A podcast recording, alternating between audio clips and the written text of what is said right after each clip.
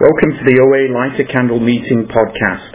Visit our website at www.oalaig.org where you'll find three separate speaker feeds with over 400 speaker files, forms for ordering CDs for these speakers, and a place to donate to keep this special service active.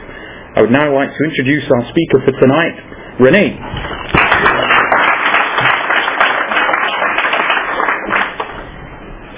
Hi guys, my name is Rini. I'm a compulsive overeater. Hi Rini.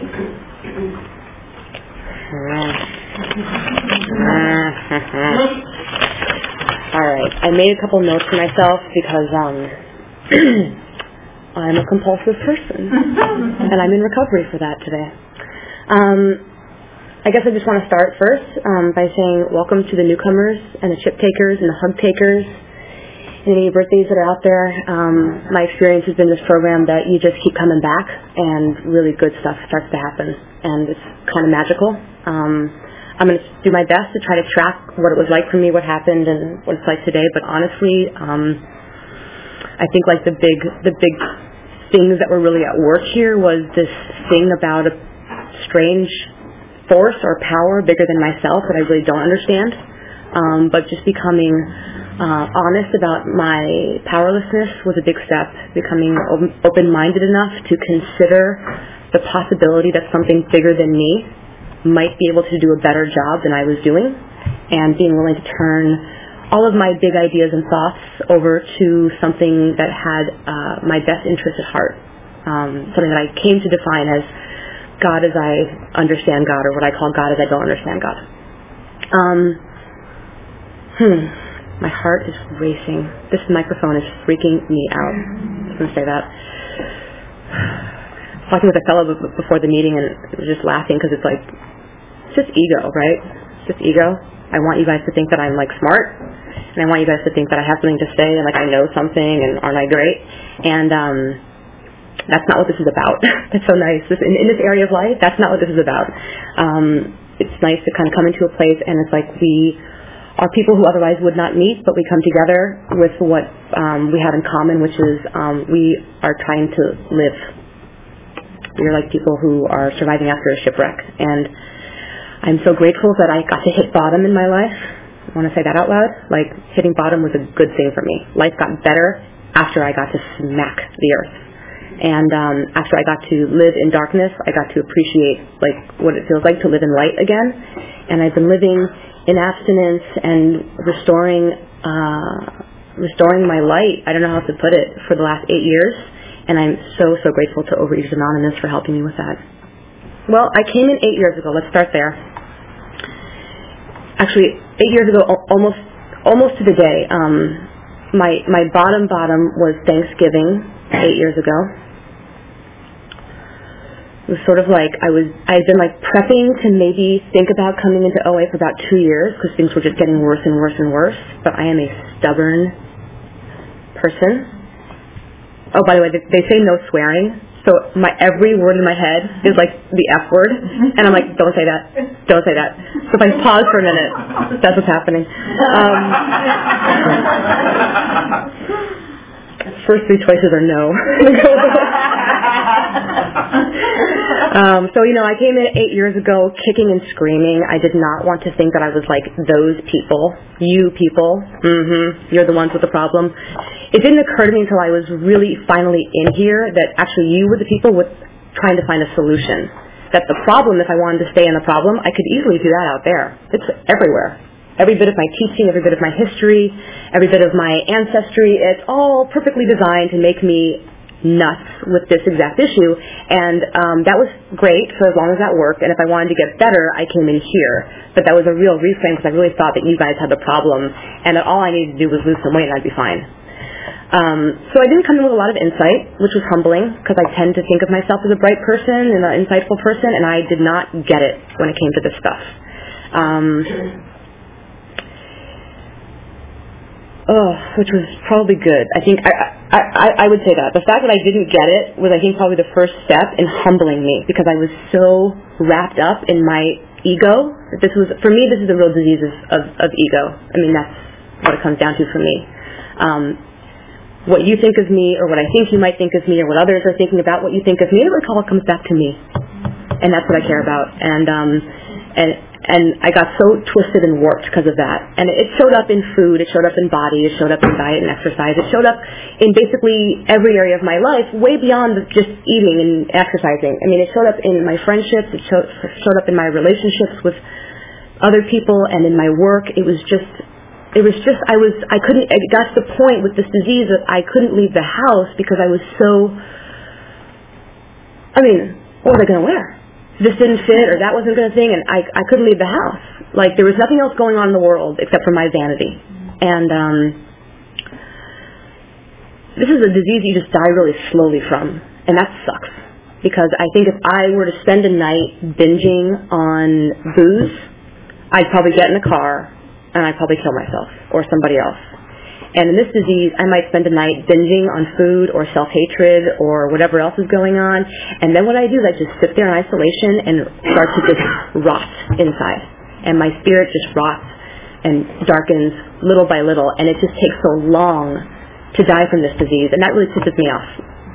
Because I think some people get off it a little easier. And I got to live with it for, you know, 26 or 27 years, and it was um, horrible. I'm so grateful I found these rooms because when I got in here, it's like I got to like it, I, I don't know how I felt when I got in here because I was really numbed out. Honestly, I was totally numbed out. I didn't know what my story was. I wasn't relating to anybody. I didn't really get what was going on and all this. Sh- How'd you get there? I, I didn't really get what was going on, and I just was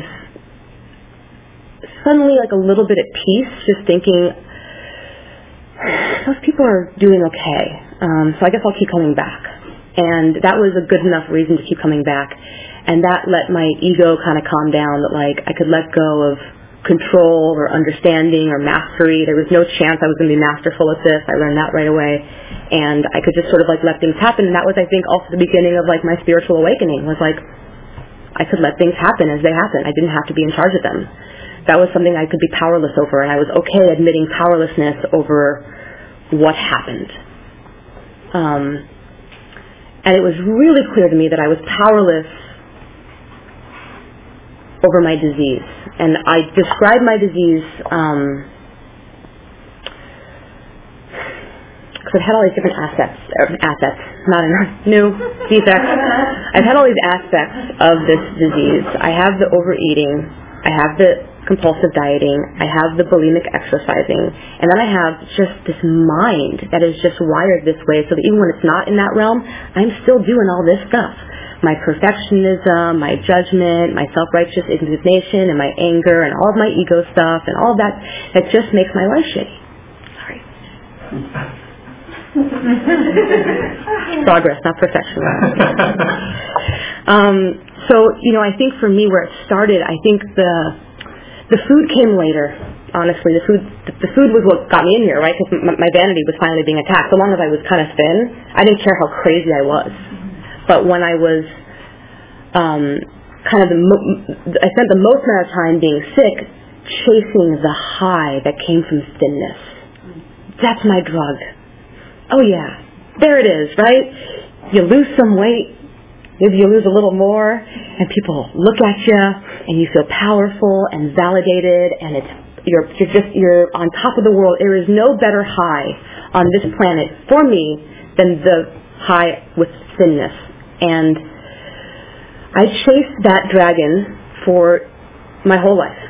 Um, I have to catch myself even today in recovery, even eight years in. I have to remind myself like that is not my business today. That chasing that thinness never got me what I wanted. In fact, when I came in, I had to really admit that after all those years of chasing thinness, what I got was about 40 to 50 pounds overweight.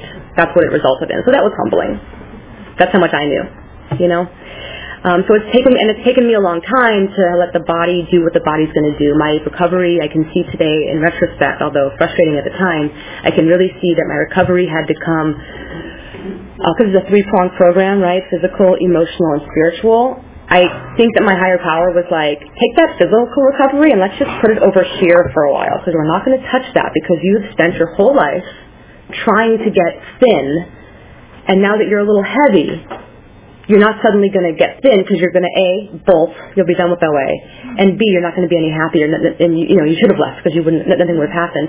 So I think the physical recovery just sort of got moved away from me, and instead I got to focus on my emotional health and my spiritual recovery, and that seemed to be the right order for me, um, even though that's not the order that I wanted it to be. Um, hmm, yeah, definitely not Definitely not. So, the emotional recovery at the beginning, I think I could sort of get behind. You know, um, I'm I'm sort of trained at it to sort of think about our emotional life in, in a certain way, so I, I could sort of get behind that. And I knew coming in that my spiritual thing that I didn't know what to call, I knew that had a wound in it. And I guess that's really what I want to talk about today. It's November. It's the 11th month. It's the 11th step. This thing about seeking through prayer and meditation to improve our conscious contact with God as we understand God. This is like this tough part of this program, you know, because I, I came in with a lot of God wound. You know, that, that G word was a bad word. That word got used against me that word got corrupted. That word came to mean a lot of things that I actually didn't fundamentally believe in, and I thought that meant I didn't believe in God. It, what I came to figure out for myself is that I just didn't believe in those concepts of God. And I have no idea what God is or isn't, and I don't care today. What I know is that when I develop a healthy relationship with a concept that I can palate, my life gets better. When I can start like living with um, the uncertainty of that faith comes with, I can just say, okay, imaginary friend God, I feel like a lunatic talking to you, but can you help me out with this or that? And help comes. When I pray for serenity to accept the things I cannot change, it works. I, I don't know why. Does that mean that God, I don't know, I don't care. I am not here to talk anybody into that God exists. I don't know. It doesn't matter to me. What matters to me is that my life gets better when I take these steps, you know. And these steps, when I came in, my admitting my powerlessness, I have to imagine that that felt somewhat of like like a relief on some level.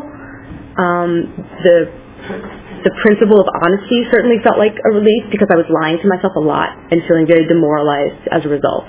Um, you know, like hiding food and like sneaking it in weird places. Like that just has a deleterious effect on my self-esteem. You know.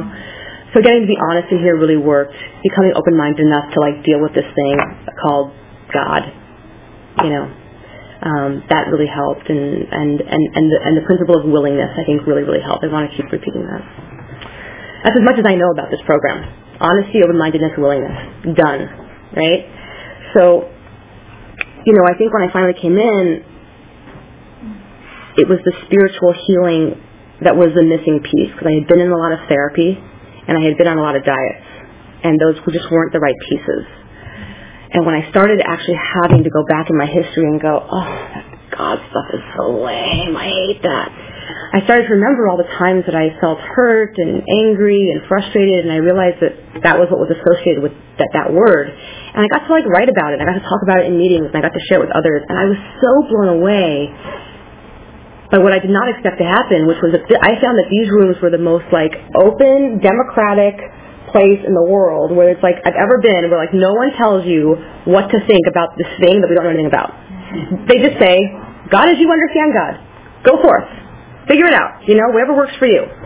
So I, I think that gave me this like the space to like make it okay to um, start up that relationship that I had when I was younger. You know, I grew up um, with some religion, um, which I ultimately um, found didn't work for me, let's put it that way. Um, but there was this one part of religion that I liked, which was the part when all the BS stopped and you just got really quiet and you got to talk to God as you understood God from when you were like a five year old. And that relationship, um, which I think I was like embarrassed about, um, that relationship actually is funny. I think I sort of picked up where I left off, but then I was like, yeah, but now I have a five year old relationship with God. So um, it was also again another like round of like humility, but um, I think that's where, I think that's just where it started with me. I just got to, I got to be quiet and say, kind of like, hello God, are you there? It's me, Irini. I mean, that's kind of like where it started. and the weirder part was when God was like, hey, I know you. Where you been? Good to see you. You know, it turns out like my concept of God that had been really disturbed and distorted about like my badness because I'm gay or like my badness because I left religion or my I don't know all the oh boy whatever shameful thing that I found my way into it was like it turned out when I actually started talking with a God of my understanding that wasn't my God's values at all. And um I was sort of surprised at how like I thought it was like to be a good girl meant to get like really tight. Like that was like my big part of being an OA was like I was really uptight because I thought that made me like together. And I was sort of surprised like God wasn't nearly as tightly wound as I was, and it concerned me because like how would things get done if we weren't managing it? And then it was like, by the way, I'm looking at this sign behind Monica. It's like life is beautiful, beautiful to keep looking at it because life is beautiful, right? And like I didn't make that happen. You know, um, that's something bigger than me that I don't understand. And so as much as I think I have to be really tight and manage everything, actually it's all going on all around me all the time. And all I, I get to do is just sort of like be a part of it. I can either be a part of the good in this world or I can choose not to be a part of the good in this world. Either way, my concept of a higher power is that I'm loved either way. But I'll tell you the the my um, my life, like where it matters, like at a very at a very practical level, which is where I deal with spirituality, at a very practical level, like um, my life just gets better when I choose to be um, part of the good on this planet. So like when someone asked me to speak, I was like, no, I'm not going to speak. No, I'm not going to. And I was like, sure, I'll be sure. sure. When, when should I be there? Where I, you know, or, you know, um, my, I was visiting family recently and family can be tough. I'm not the first to figure that one out. I know this is recorded, so, but you know, family can be tough. I love them, but it's like everything in my head is like you're wrong, this is bad, like, do something. And instead it's like, that's not my problem. That is someone else's problem. S-E-P. You know, that's someone else's problem. I can, I can like not, I don't have to deal with it. I was walking to my car today and someone was walking their dog and let their dog just take a, just poop on the sidewalk. And I was like, someone should control this. And it's like, it's not my problem. I don't have to control those people let their dog shit. You know, it's not my problem. I am not the one who needs to put... Oh, I did it again. so sorry. Um, the I that was how I was going in the world. The symptom of like food and body was all I could really see. Like all the like food and calories and body and exercise and managing and blah, blah, blah. I had no idea how I was being outside of it. When all that big ticket item stuff got listed pretty early on in program for me, it just just like the, just like all the big swings, like no more binging, right? We're not going to binge anymore. That's probably not good for you. And some of those binge foods, you probably never ever have to have a relationship with them. So let's get rid of that. Like, oh, the, that that little cute little that cute little form of bulimia that you have that you didn't know you have, where it's like you know you're undoing with exercise what you did with food. Yeah, that's called exercise bulimia, and we don't have to do that anymore. And oh, all those years and years of dieting you're done with that too. And when, that was my early abstinence, right? No binging, no dieting, no bulimia. Fair, right? Fair? So that got lifted, and life started to change a lot. And then, then I got to see how truly nuts I am. Because that's, there's a reason that I'm doing all that weird shit. That's not like, oh, I woke up today, I thought, hmm, what should I do? Be, be a lunatic, right? It's like, no, no, no, I was doing that for a reason. There was something that was like, that was like feedback I was getting, and I just didn't understand it. So once that was lifted, I could sort of see, and it's like, oh, because I want to control every person I see, and their dog, and where they poop. That's what I want to do. I remember early on in recovery, I was painting one of the rooms in my house. Remember this? And I was, you know, you get like put tape on the parts you don't want to thing. And so I'm ripping the tape, and I'm brand new in program thinking I'm not like those people still. Haha. so I'm like ripping tape and I realize I'm ripping every single piece of tape in the most compulsive, obsessive manner. I'm like having to get the edges right. Each one has to be sort of like a similar length. And I'm trying to like paint the walls. But there can be no paint on the walls until we get the tape up. And we can't get the tape up because Rini's spinning in her head about the size and shape of each piece of tape. And I went, oh. I might have a problem. You know, this isn't about food. You know, I came in here because the biggest symptom was about food and body. That was clear. That was kicking my butt, and I every time I went up against it, I lost, and I was just sick and tired of losing. My ego couldn't take it anymore, which was good. My vanity couldn't take it, anymore, which was good. I'm glad I had those defects in place because it meant at some point I would give up, and I did roughly eight years ago, almost to the day. So this time of year is always really weird for me because it reminds me of those times when I was so sick. It reminds me of that last round with food. It reminds me of like the, the darkest my life ever got. It reminds me of bottom, which at the time I would not have been grateful for. It's only with eight years of retrospect that I think best thing ever happened to me. Where am I on time? Who's my timer? 20 minutes. Left? I've been talking. There's still 20 minutes left? Goodness. Okay hmm. How was that possible? Okay. the other thing that I thought when I got up here, I thought of all the things that were racing in my head, and my my heart was racing because I was so nervous. And then when I got up to the microphone, I thought, why didn't I go to the bathroom first? That's all I can think of is, is, is like the F word and the bathroom, and I have nothing left of recovery to share. That's, that's how my mind does not work for me, and that is why I need a higher power. Like, I just need to, like, take a minute and be like, all right, I don't, I've been working all day, my mind's kind of fried, like, hang on. My job is to be a channel of God's peace and try to bring a message of hope and recovery. That's it. I don't need you guys to learn my gospel or anything like that. Um, well, let me talk about the more of the steps and how it works. So that's always been helpful for me just to sort of like be walked through it, especially for the newcomers and in your first 30 days. You're so brave and awesome. So I came in, as I said, kicking and screaming. It took my therapist a couple of years to get me in, and uh, I actually met my therapist at my first meeting because I would not go unless I was like attached to his arm. Um, and it was it was a, it was a weird meeting. I didn't know anyone. The woman who was sharing was an older woman, so I didn't like visually recognize myself in her. And she was wearing a big crucifix around her neck, and she was talking about God. And I was like, I am so out of here. I don't know what is wrong with you people. And I went outside to go smoke my cigarettes because I was still like you know collar up, very guarded and smoking, and just couldn't like sit still and had all this addict energy and this older woman came up to me and she was so nice.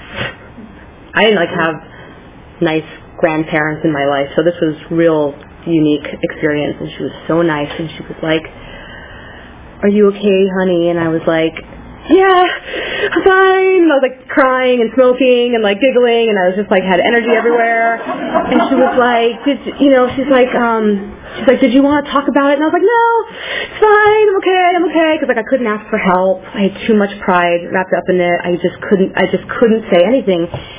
And I went back inside eventually, just in time, ran, randomly. I, I still say randomly. By some force I don't understand, which I sometimes call random. Mm-hmm. By the power of random, I went back inside, and this woman was about to raise her hand to speak, and I thought, oh, there's my buddy. She's going to speak. I wonder what she's going to say. It turned out this very nice woman who was like worried and taking care of me had like just lost her husband, and she shared about the pain of her grief and what was going on in her life and how she was showing up for it with dignity and with serenity and honoring her feelings and honoring their love and their marriage. And I thought, I can't handle it if my fucking pants don't fit. And and this woman is going through something I can't even imagine, and she's doing it with like this thing. I think they call it grace. I, you know, and I I think it was because of that woman that I kept coming back. Um, I thought, yeah, I think I'd like that. I think I I, I think I want to have grace in my life. That like when things happen, I want to be the kind of person who can handle them. And with my current skill set and my current little box of tools, it wasn't cutting it. Because when things would happen, I'd be like smoking or shoving something else in my mouth or thinking about dieting, or when you were talking, I was thinking about me, or when something bad happened, I'd have to like pretend to be okay and handle it and be very high functioning, and then I'd have to go home and binge my brains out because I was overwhelmed by my feelings. So that was not real strengthening for me. I can see that today. And I can also see that that was a good part of step one, is I could just, without shame, just admit with clear seeing, obviously this is something I'm powerless over. Like, how obvious is that? Took me 26 or 27 years, but like, how clear is that? I love how step two was explained to me, coming to believe there's something bigger than us that can restore us to sanity. The way it was explained was about first coming, then coming to, and then coming to believe. And that was very true for me. Um, I think if I had to come in here and like take the big compulsive overeater big bite of this program, like I like to take everything in life, just take it all in, I would I wouldn't have been able to. I had to really digest it slowly, little by little. First I had to just come, then I had to come to, kind of wake up, and then I had to, then I and then I could come to believe. And um, when I finally took my third step and made a decision in my life, like, okay, I am like you people, and I do have this thing and I don't really like it, but I get that I'm not in charge of it, so okay, big air quotes, God, uh, help a sister out, you know? And that was step three, and I, I remember, um, I was trying to do my step two and three. I remember, um, coming out of a Sunday morning meeting in West Hollywood, and I was talking with someone about all the all the God wound, you know, just like all that wound material, just like festering, unhealed wound that made me so angry and agnostic and atheistic and rageful. And I remember I was like talking, I, I would like do things like, I was working at a bar at the time to make some extra money. I remember like there was a pool table there, and so like sometimes after work I would like line up a shot, and I'd be like, "Okay, God, if this if you're really there, then I'll make this shot." And then like I'd make the shot, and I'd be like, "That's ridiculous." And then that would happen, or, or like, or like I'd crumple up some paper and be like, "There's that trash can." All right, if I make this shot, because I'm not really a basketball player, I'm really not very good at pool, so it would make sense that like something bigger than me would take place because I really probably couldn't get it in the basket. Like those are not my skills in this life. So then I remember talking to a friend after a meeting, and I was telling her like all these weird things that were happening, like the balls were going in, like things were happening, like I didn't really get it. And then as we were talking about it, and oh, my friend, she said, um, she goes, look, I don't know what to make of all that stuff. She's like, the thing is, you don't have to know either. But we just think like, is it possible that it's not not all on you? And I was like, possible. That's all. And then the weirdest thing happened because we were. I was like, I was like, I kind of had my tail between my legs at that point. I kind of had to surrender. You know, it, was, it, it made sense. And then this like, I kid you not, it was sort of like a weird night like like today. It was just like it was all cloudy and lousy out, and then all of a sudden there was this clearing in the clouds, and this like total light that came through, and I went, oh, stop it, fine, just stop it with the like theatrics. I can't take it anymore. Fine, I fine, fine, fine. I'm willing, I'm willing to concede the possibility that I am not the most powerful force in the universe. Fine, and the theatrics, thank thank God, came to an end. Um, Making a searching and fearless moral inventory of myself was one of the best gifts I ever gave myself. It was painful, it was hard, I didn't like it, but it was one of the best things I ever did for myself. Um, uh, when I got to turn that over in step five and admit to God and to myself and to another human being the exact nature of all of my resentments and fears and regrets and shame and all the crap I'd been holding on to, all the things that had been filling me, which is why I came in 50 pounds overweight, when I finally got to like let some of that go, I think uh, that started to be like a shift for me. Um, when I started to see my part, you know, um, that happens in step five, you start to see your part, you start to see like your defects of character. Um, man, that was good. I actually keep my defects of character nearby me at all times. A, by being human, and B, by having them in my phone. And they're just there. Like they're not, it's not shameful anymore. Like, yeah, I'm self-centered. Yep, perfectionistic. Yeah, really negative and critical. Mm-hmm. Very self-righteous. Got a lot of indignation in me. Mm, I have a lot of self-pity. Oh, I can, they're all just there. And now I just know them. And when they come into my life, I just say, hello, old friend. Okay, and then I think you know I take the seven step prayer and I ask I ask God as I do not understand God to replace them. That would be that would allow me to be more useful, of more useful service on this earth. You know, and that seems like a pretty decent prayer. So, for example, like my stubbornness, that was the thing that kept me from being in here. In the 12 steps in this program, we learned like stubbornness, if we transform it, can be transformed into like perseverance. And I think it was, I think that was happening in my life. Like what was once just like a big stubborn block, like I will not go in there and I am not, those people have the problem and not me and all that just closed-mindedness and stubbornness. I think that same perseverance is what kept getting me through the steps and keep coming back and whatever. When I got to make my list of people I wanted to make amends to, that was healing. When I got to make the amends, that was healing. Every step in this program has just helped me heal every like layer deeper and deeper. Such that, you know, today, eight years in, it's like, why do I keep coming back? Honestly, on most days, I don't think about food and body today, which is a lot of mental energy I get to use on other things. So my life keeps getting better and bigger, but that means that I have to keep growing in order to handle it. Mm-hmm. So I keep coming back because I keep needing to grow. Because the, what happens for me when I sort of stall out in my emotional, spiritual growth is I just start to get fat. That's what happens for me. My body will let me know when I need to grow by growing in the wrong way. And it's humbling every time. If I put on a little, a couple extra pounds, that's my, what I now understand is my higher power, as I do not understand my higher power, way of saying, maybe you're having some feelings and maybe there's something going on and unless I ring the vanity bell, you're not going to hear me. So now I'm going to ring the vanity bell. And um, we have that agreement that, i that I still need that. I have not yet agreed that I, I don't that I've evolved so far that I don't need that. Apparently, one day I hope to be that evolved. Not today. So you know, as so I, I keep coming back because you know, step 10, 11, and 12. I continue to take my personal inventory. I continue to admit when I'm wrong. I continue to be a seeker. Um, I continue to try to pass on um, the freedom, like the peace and freedom that I get in this program um, to others who are still suffering. I cannot tell you how grateful I am that I hit bottom, that I found my way into these rooms, that I got to meet you guys. I have to build the community of recovering fellows around me to watch their lives get better. I mean, it talks about it in the big book, you know. It's just, it blows my mind, really. I mean, to watch to watch people I love get better and to even though it's hard to give myself like that same credit, I know like that's also happening for me. Um, and sometimes I get little little bits of like, oh yeah, that is different.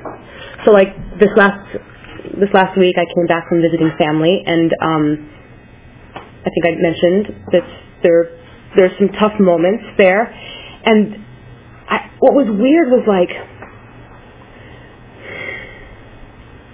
I think it was because of the 11th step. You know, I think it's because of prayer and meditation that I could like pause and not react in a certain way. And today I still have access to my beautiful nieces, which I think if I had responded the way that my impulsivity and compulsivity would have wanted me to respond, I might not get a relationship with them. Um, and instead I got to like pray about, you know, just help me, help me through the, these weird moments and love my family. And uh, we made it through the trip. It's a weird trip, but we made it through. And I didn't leave. I don't, I don't owe anybody any amends, which is always a win. Having done a lot of nights of amends, if I don't have to rack up any more, I'm happy. Um, I don't owe anybody any amends. I didn't make a big mess. I didn't ruin any relationships, and I didn't eat over it. And I didn't beat myself up over it, and I wasn't perfectionistic and shaming about it, and I didn't yell at anybody else and like transfer it. I literally just, because of the 11th step, got to practice what I've learned in this program, which is how to breathe, how to pause, how to ask for help, and how to find my gratitude. You know, my the, my, the two. The, I think what got me over my big um, stubborn hump spiritually was someone shared with me early on that really the two most important prayers in this program. Help me, help me, help me. Thank you, thank you, thank you. And I thought I can get behind that, you know. And uh, I think that's just how I got through that trip. Was I just kept saying, "Help me," and the help kept coming. And then when, and then I kept saying thank you. And then more relief would come. And then I kept just strengthening that. And then I, it's like we got to make it through this trip. And you know, my friends, that's not how my family operates. We, we are not peace seekers. We're not that evolved. Um, we are um, fierce intellectuals with lots of degrees, and we attack things with our minds. Like that is what we do. And um, oh, and we're we're smarter than everybody else, right? All that kind of stuff, and we're right. And in here, I get to let go of being right, and I get to be happy, and that's a real miracle of this program. So thanks for letting me share.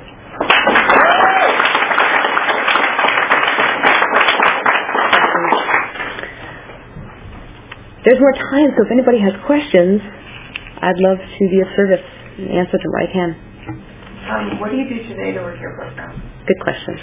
Um, the question is, what do I do today to work my program?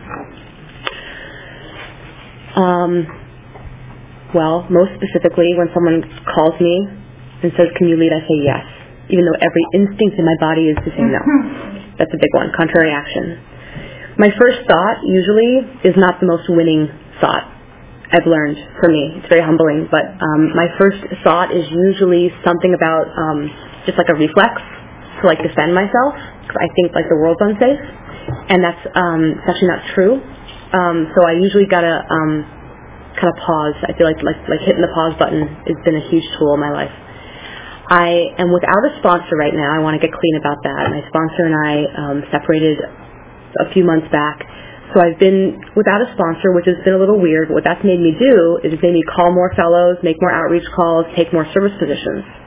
So I have a service position at one meeting and a regular at another one, and I say yes to this kind of stuff. I meditate every day. I pray almost every day. I do a lot of writing. The tool of writing, oh my God, in this program, lifesaver. You know, I got on a plane to go to Portland, and every time I get on the plane, I take my little stupid journal. I think, oh, tools this program are so annoying. But I take it out and I write out like all of my expectations and my fantasy version of how it's going to be to see my family and all the unicorns and beauty we're all going to have. And I get really clear about my fantasy and then I get really clear on um, how to get like life on life terms so I can go in at the right level because um, I'm always expecting, that's one of, my, one of my top defects of character is I just have these un, uh, I was going to say ungodly, but but they're they're just these hugely irrational expectations of the world constantly that I'm up against. So getting to kind of get clean about that is um, is really helpful. And I make I have five or six sponsees who I speak to on a regular basis. Um, I have a, a community that I've built by doing uncomfortable things like saying to people after meetings, "Hey, do you want to go grab dinner?" and then having to like look at a menu with other compulsive eaters present and not isolate with food, but actually like, let people into that process. That was healing. I still do that today. Um, basically, I think it's like these like little things in my life, like just like a little thing, like saying, um, like writing on a post-it, like um, speaking tonight at meeting, and just folding it up and putting it in what I call the God box, and being able to like turn that over. You know, that's helpful. Um, and also, I, I mean, the 11 step prayer is really good because it means like I'm just here to be of service. So every day, I would say today life is much more just about like, help me be of service, make me a channel of your peace. And that's how I work my program is just to know like it's not my job to be like thin. It's not my job to be liked. Um, it's my job to be of service on this earth.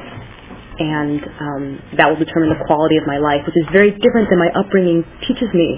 I think it's about being thin. So like to actually have like some substance behind that feels a lot better. Hmm. How much time from the point the vanity bell gets rung to when I like surrender? Yeah. Depends how much pain I want to be in. You know? I think I used to have a much higher pain threshold. I just don't have it today. So if I today, you know, eight, I'll tell you, like today, eight years, um, feels like um, once those pants get tight, I go, oh, time to start getting honest about my food. Let me make sure I'm committing my food and getting honest and clear about it, and I'm accountable for every bite that I take because I like to sneak and lie. So not that long these days. But the good news is like that's that's the improvement. I, I mean, there was a time where I just had to stay that way for a long time because that was what I needed, you know. But um, I've learned in this program it is not my job to suffer needlessly. I thought that was like a virtue. That's what I grew up with, you know. It's valuable to be a martyr. And now it's like, this is suffering that is needless. There is a solution to this problem, and it is called Overeaters Anonymous. So I get my butt back right in, and it it it, it fixes. Yeah, for me. Thank you for letting me share.